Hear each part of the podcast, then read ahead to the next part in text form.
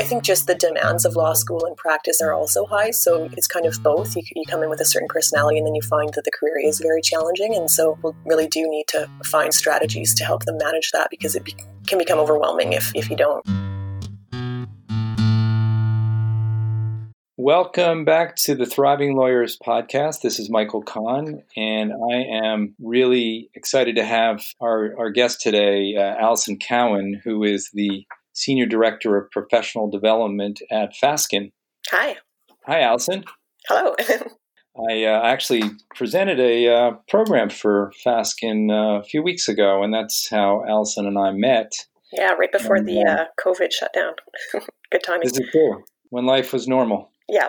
So, Allison, I want to first uh, introduce, have you introduce yourself sure. to uh, to our, our, our, listeners and just talk about, uh, I guess, in a little bit more detail what uh, the senior director of professional development does at Fasken, and then we'll get a little bit more into your personal story. Sure. Yeah. Certainly. So, hi everyone. Um, I am a lawyer by trade and practice, and I practiced for a few years prior to moving into the professional development space. So I can tell you a little bit more about that in a minute. But now my, my job is Senior Director of Professional Development at Fasken involves supporting the recruitment, training, and development of professionals at the organization, and that starts with recruiting law students who are in law school and looking at what they might do with their future careers and looking for articling positions and summer positions, and bringing them on board, helping to orient them, train them, get them integrated into the firm, and then you know I manage the hire back process to articles and then to associate uh, positions, and then I work with the associates at the firm, helping them also with their professional development goals and bringing them along until you know, hopefully they make partner or another role at the firm. So I'm kind of in a supportive capacity. I, you know, I'm part of the management team, but I'm both here to support the firm and the lawyers at the firm in, in their development. You used a word that I'm comfortable with now that I've lived in Vancouver for uh, almost six years. You use the, the word articling. Mm-hmm. So, um, you want to say for our, our U.S. listeners what that is? You bet. Yeah. So it's it's technically like a training contract. It's part of the process in Canada for becoming a licensed lawyer. So students here go to law school for three years as they do in, in the states and then following that when they come and work at a firm usually uh, you know to get into a position at the firm you'd want to start by getting a summer student position after your second year of law school and then those usually turn into an articling position the year after that and the articling contract is a one year position a training year where you work under a principal a, you know a more senior lawyer who mentors and supports the the student and then you know after you complete that year it involves both nine months of working at a law firm under supervision and then two and a half months of professional legal training at the law society. So that also includes the bar exams that have to be completed and passed. So once a student has done all of those those things within the course of that articling year, then they get called to the bar and, and become a lawyer. So it's just one additional sort of year that you yeah. get paid and you know trained during that year. It doesn't sound like it exists in the U.S., but uh, that's part of our process here in Canada. No, I, I think it's I think it should exist in the U.S. Personally, I think it's it's great. I know from what I hear, some graduates, law school graduates, are having trouble finding articling positions, uh, depending on where they live. I think it's been a bit of a, a challenge. Now, let's put your work responsibilities aside just for a moment. Why don't you share a little bit of your personal journey, how you ended up at Fasken? Sure. Yeah. So when I first sort of started thinking about law school, I was an undergraduate student at UBC. I was studying psychology and I had, you know, decided to major in psychology because at the time I was thinking I might want to go into the route of becoming a, a clinical counselor. And so I was getting all the prerequisites to do that. And then, you know, somewhere along the way, I started chatting with someone I knew who was currently in law school, and it sounded quite fascinating what they were learning. And I thought that also might be a good fit. And I guess I was sort of seeking a career that would allow me to help people in a in some capacity. And so, you know, I got got turned on by the idea of going into law, and sort of started taking that route by writing the LSAT, and and then applied to law school, and and started going more in that direction instead. So I ended up going to University of Victoria for law school, which I really enjoyed. It was a great time. and then, you know, during my time time at UVic, I was, you know, as all law students do, you're starting to think about what are your different career options. And I ended up, you know, articling and then practicing for a few years. And I did enjoy it, but I sort of found that it was you know, maybe not resonating with me, the area of law I was practicing in at the time. And so I was kind of thinking about what different options might be available down the road and still was looking for an opportunity to support people. I think that sort of interest in being in a professional development, personal development type of supportive role was still in my mind from my early interest in counseling. So um, an opportunity arose. I actually went off on maternity leave for a year with my first son. And when I was coming back to work, I was thinking about looking at different opportunities because, as I had said, I wasn't sort of feeling like the work I was doing was the best fit. And so then a, uh, an opportunity came up at the University of Victoria to take a position with the Career Services Office there. And that was a sort of a counseling role with students who were looking for articling positions and jobs and them with their resumes and interview prep and all that. So I ended up taking that role.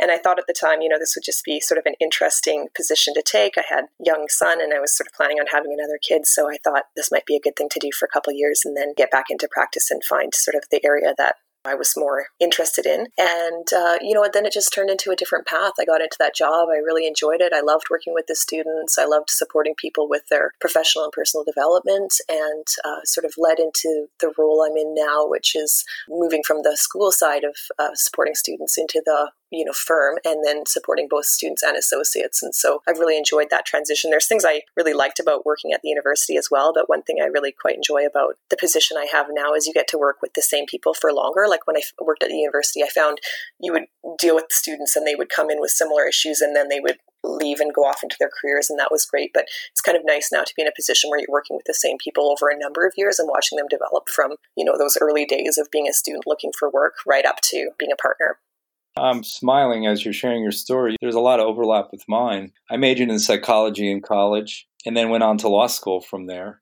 Mm-hmm. And then I also, in in leaving the practice of law, I worked at a law school in the uh, career services office. Oh, great!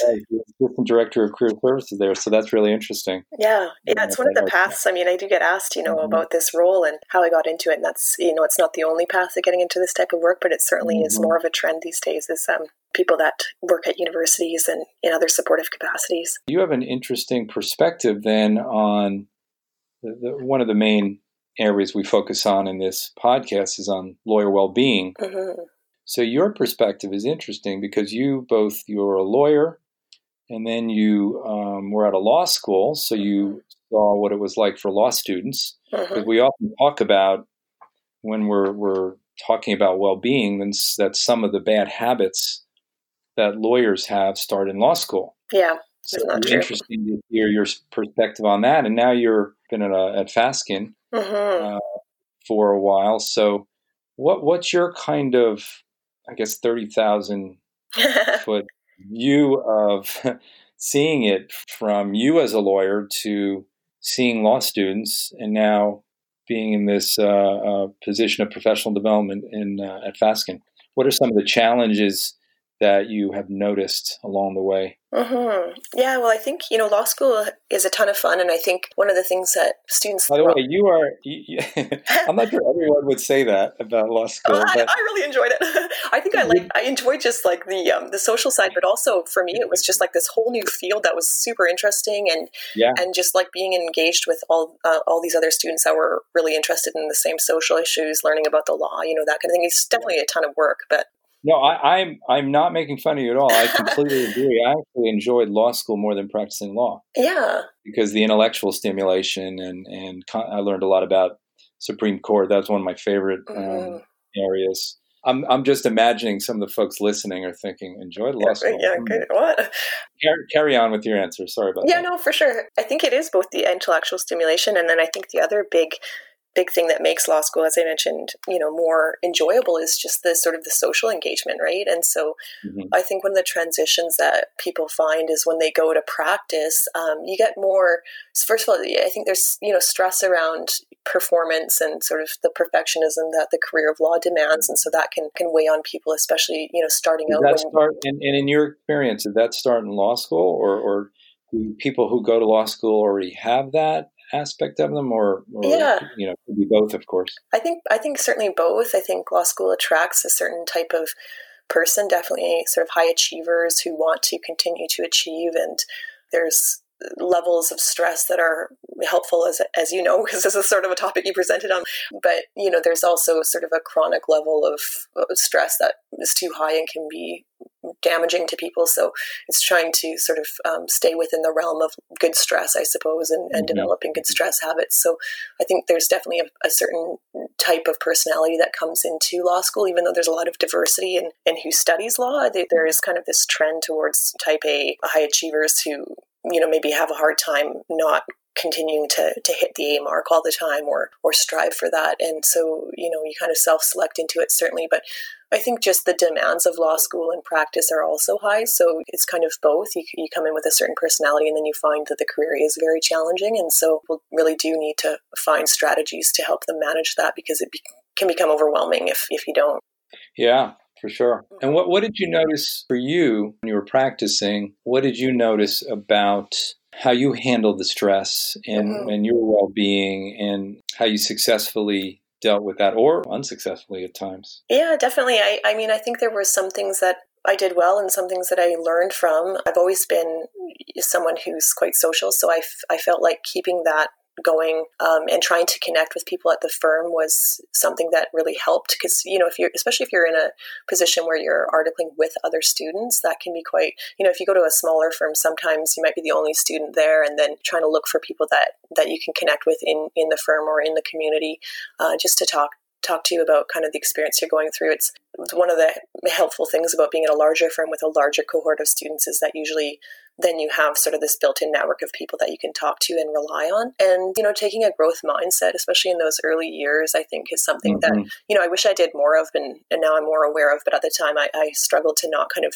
come into the the career and, and the early days and really feel like everything you did you could just knock it out of the park perfectly you know? It's there is a steep learning curve in those early years and so giving yourself permission to fail forward and and that kind of approach yeah, like, to your career I like that, um, and and you're right. When I presented for Fasken, we talked about stress and and the upside of stress based on based on that book uh, by uh, I believe it was Kelly McGonigal. Mm-hmm, um, that's right.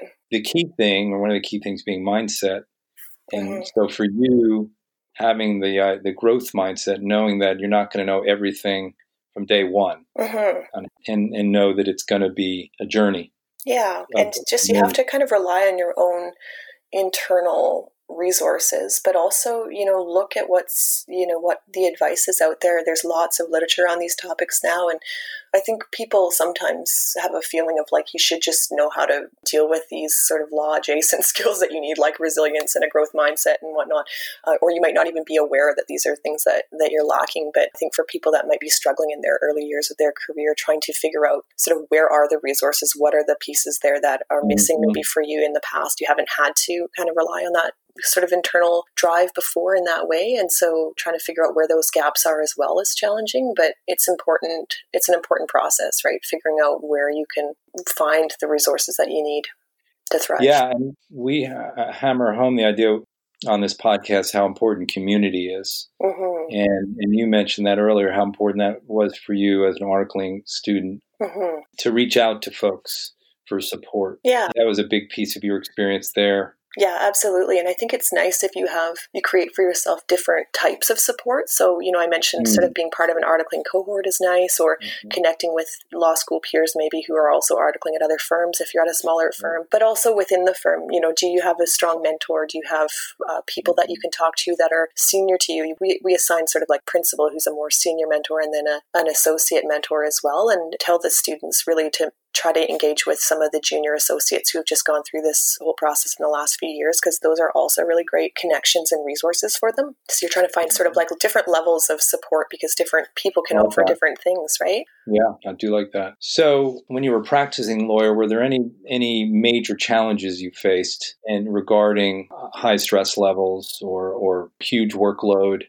And, yeah. and, how did you deal with those those things? Yeah, definitely. I found myself I got quite stressed quite quickly. Like I found in law school, I found first year quite stressful because and it's so, so new. So you know, I found mm-hmm. that as maybe a parallel challenge where you're kind of like in a new space you don't really know what you're doing yet, but the expectations are very high. So, um, you know, first year of practice articles and first year of law school had that similar kind of feeling. And then by second, third year of law school, I found it a lot easier because you kind of have a better sense of what the expectations are and maybe a more perspective on what success looks like. And um, so, similarly, when I was articling, just felt like every single thing I did you had to just be perfect, and there wasn't always time mm-hmm. to do that, and you know how to take feedback and all that kind of stuff. But I felt like after sort of working through that year and kind of trying to redefine what success looked like, what a good assignment would look like, how to take feedback, mm-hmm. how to build these relationships, and, and how to just have more of a growth mindset and realize that you're not going to have everything right off the first uh, try perfectly, then I think that just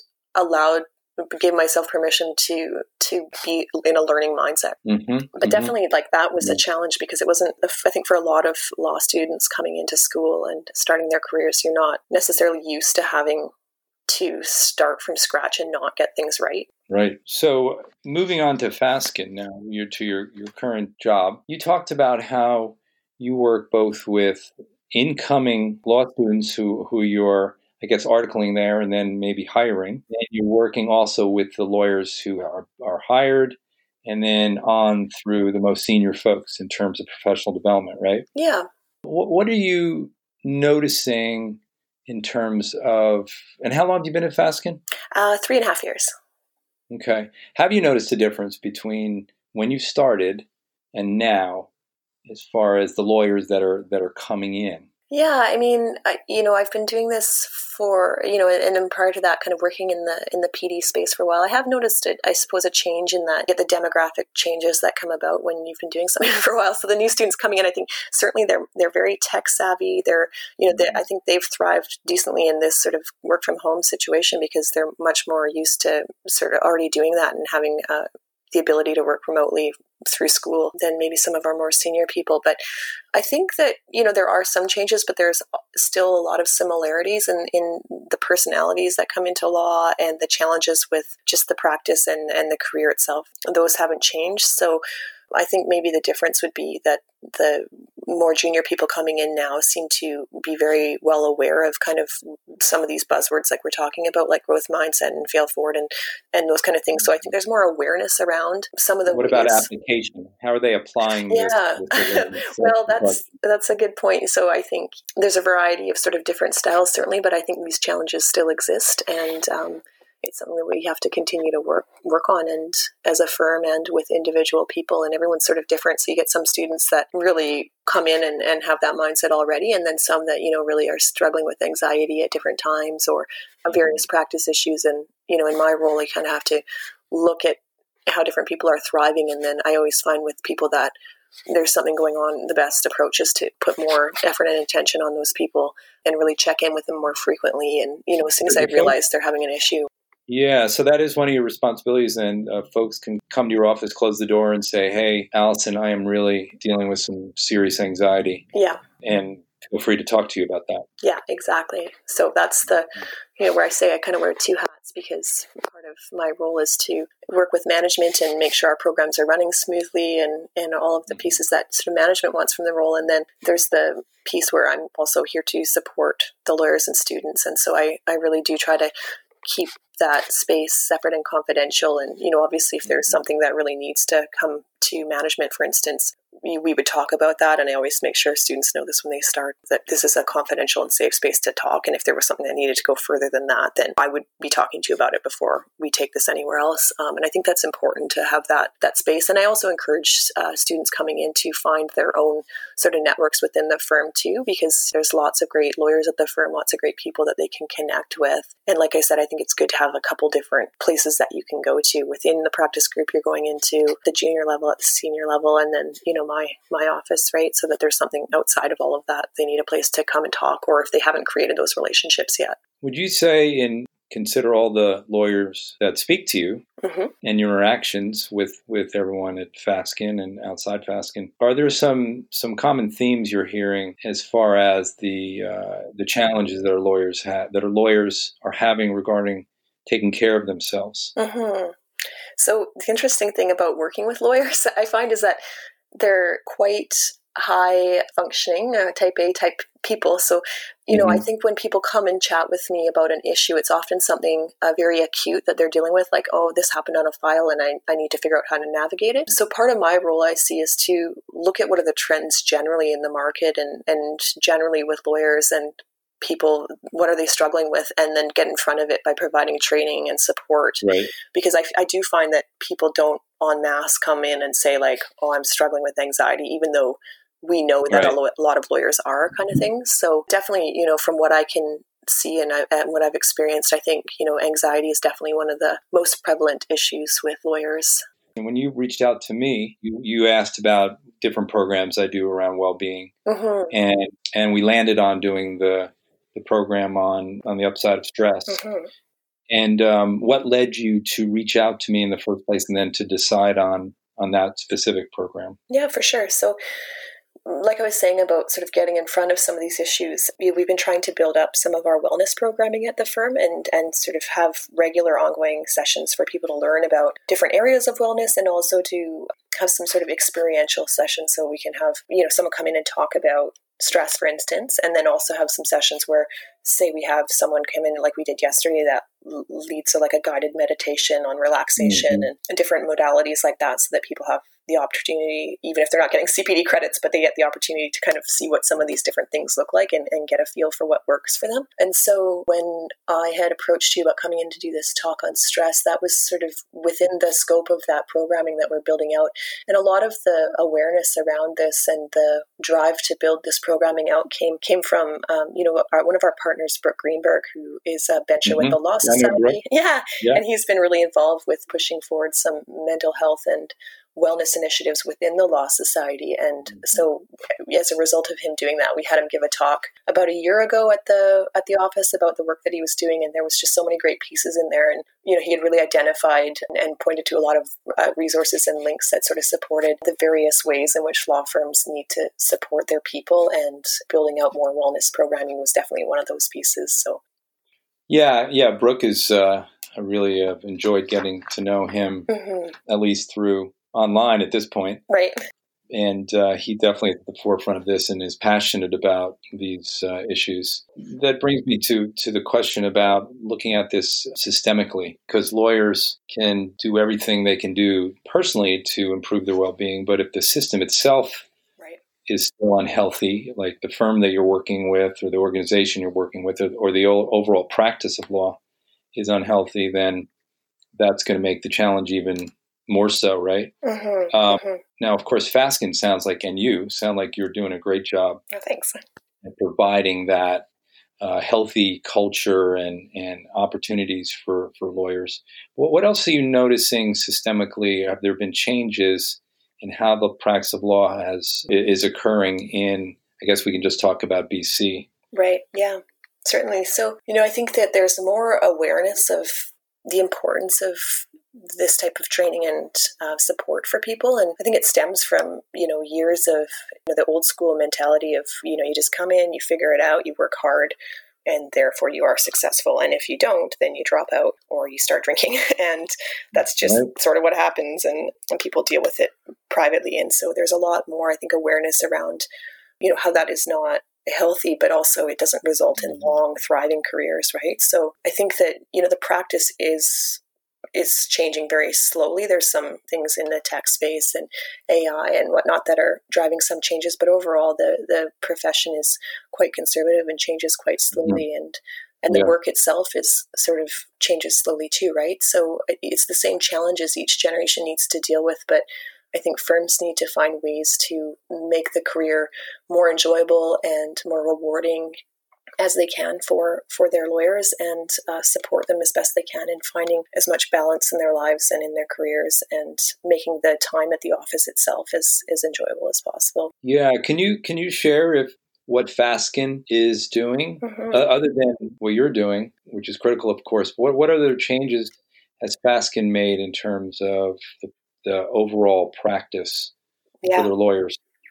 Well definitely we're you know constantly looking at our systems and ways to improve efficiencies and so that you know lawyers can have more time available and more support with their files and you know all the different places you can put pieces you can put in place to support people's practice. And I think just doing things to make life more efficient and, and practice easier for lawyers is a key key part because one of the you know one of the stressors of course is just the sort of volume of work and and the time it mm-hmm. takes to get things done. So we're constantly looking at those systems. We're working on building out our mentoring program or with our supervising partners so that there's more of a sort of checklist for senior people to be following and more guidance in terms of what that mentor relationship should look like. So rather than leave it up to individuals to figure out how to be a good mentor we're trying to train our senior people um, to be good mentors to our junior people and then our junior people to be good mentors to students and that kind of thing. So trying to make sure that those supportive relationships are in place. And we've been doing a lot more of this wellness type training and, and things that are uh,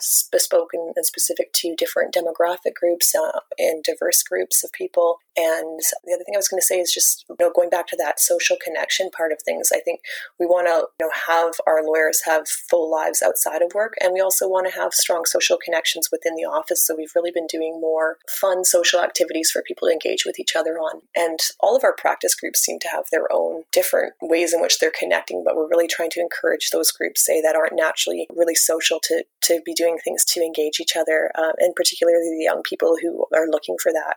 And um, yeah. it helps keep them yeah. well. It helps keep them part of the team. That's great. What What are the two for you? Two go to things for you to to help with stress and to mm. help you self care.